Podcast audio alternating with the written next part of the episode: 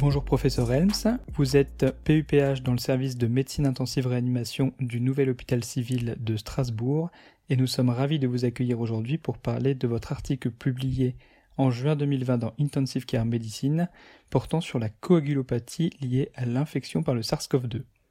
Pouvez-vous nous expliquer le contexte scientifique qui a justifié la réalisation de cette étude?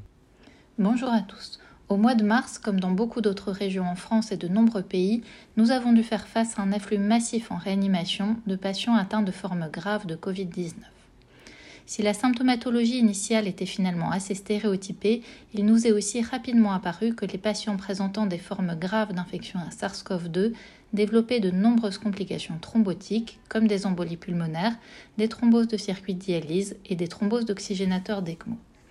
Et nous n'étions pas les seuls à avoir cette impression, puisque dès le mois d'avril, une équipe allemande a publié une série autopsique de 12 patients décédés de Covid-19, dans laquelle plus de la moitié des patients avaient développé une thrombose veineuse profonde alors qu'elle n'était pas suspectée avant leur décès, et un tiers des décès étaient directement liés à une embolie pulmonaire.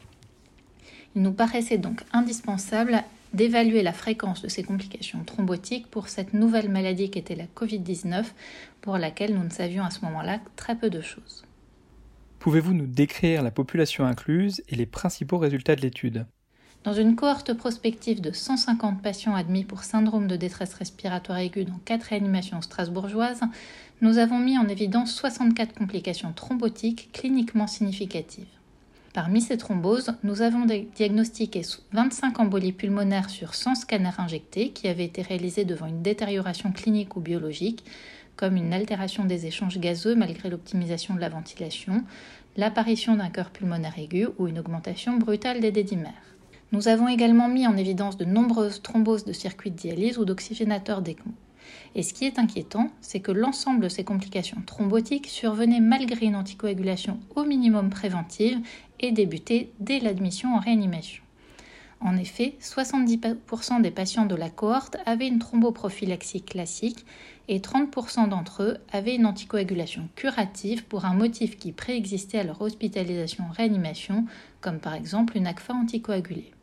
Pour montrer que la fréquence de ces complications thrombotiques était inhabituellement élevée, nous avons comparé les patients atteints de SDRA sur Covid à une cohorte historique de patients atteints de SDRA non Covid. Nous avons ainsi confirmé que les patients Covid développaient significativement plus de complications thrombotiques que les SDRA standards, avec notamment un odds ratio à 6 pour les embolies pulmonaires. Nous avons ensuite montré que la survenue de ces complications thrombotiques était liée à une coagulopathie bien particulière. Dans cette cohorte, nous avons montré que la plupart des patients avaient dès l'admission des dédimères et un taux de fibrinogène élevé, alors que le taux de plaquettes, le TP, le TCA et l'antithrombine étaient normaux. Nous avons également montré des, taux de facteur 8 et Willebrand très élevés, reflétant une atteinte endothéliale, et puis nous avons montré que 90% des patients chez lesquels nous l'avons recherché avaient des anticoagulants circulants de type lupique au cours de leur séjour en réanimation.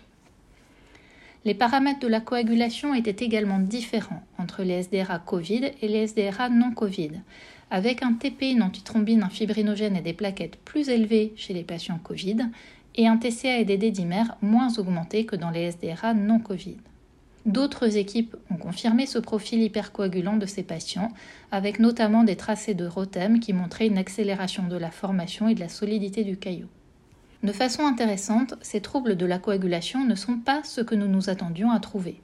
En effet, lorsque les premiers articles suggéraient un état procoagulant chez les patients Covid, nous pensions qu'ils développaient une coagulation intravasculaire disséminée, comme le font par exemple les patients en choc septique, mais ce n'était en fait pas le cas.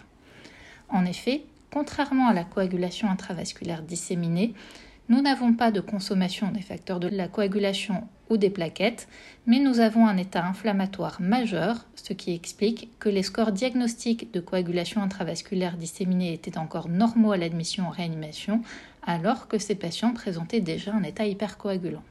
Quelles sont, d'après vous, les principales limites de cette étude? Étant observationnelle, notre étude présente de nombreuses limites. Tout d'abord, le suivi des patients était limité dans le temps et de nombreux patients étaient encore intubés ventilés au moment de la collecte des données. Il est donc probable que nous ayons sous-estimé l'incidence des complications thrombotiques. Enfin, nous n'avions pas de protocole standardisé pour la suspicion et le diagnostic de complications thrombotiques. Les examens complémentaires étaient donc réalisés en fonction de l'évolution des paramètres cliniques et biologiques et à la discrétion du praticien en charge du patient. Enfin, nous n'avons pu qu'émettre des hypothèses physiopathologiques pour expliquer la forte incidence de thrombose cliniquement significative chez les malades Covid-19. Cette étude doit-elle modifier nos pratiques quotidiennes et si oui, comment?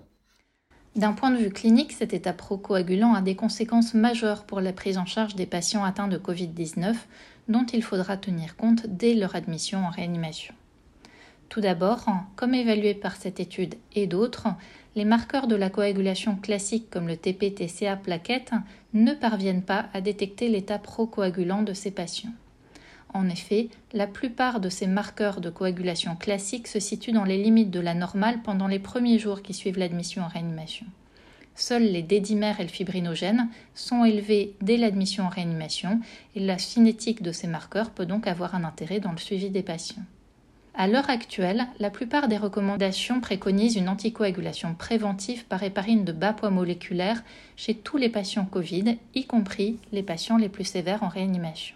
La Société française d'hématologie, en revanche, recommande une héparinothérapie curative chez les patients à très haut risque d'événements thrombotiques, ce qui inclut finalement la plupart des patients de réanimation. En effet, tous les patients avec un syndrome inflammatoire ou des dédimères élevés les patients sous oxygène à haut débit nasal, ventilés, les patients obèses sont à risque élevé ou très élevé de thrombose et doivent donc probablement être anticoagulés avec de l'héparine à dose curative.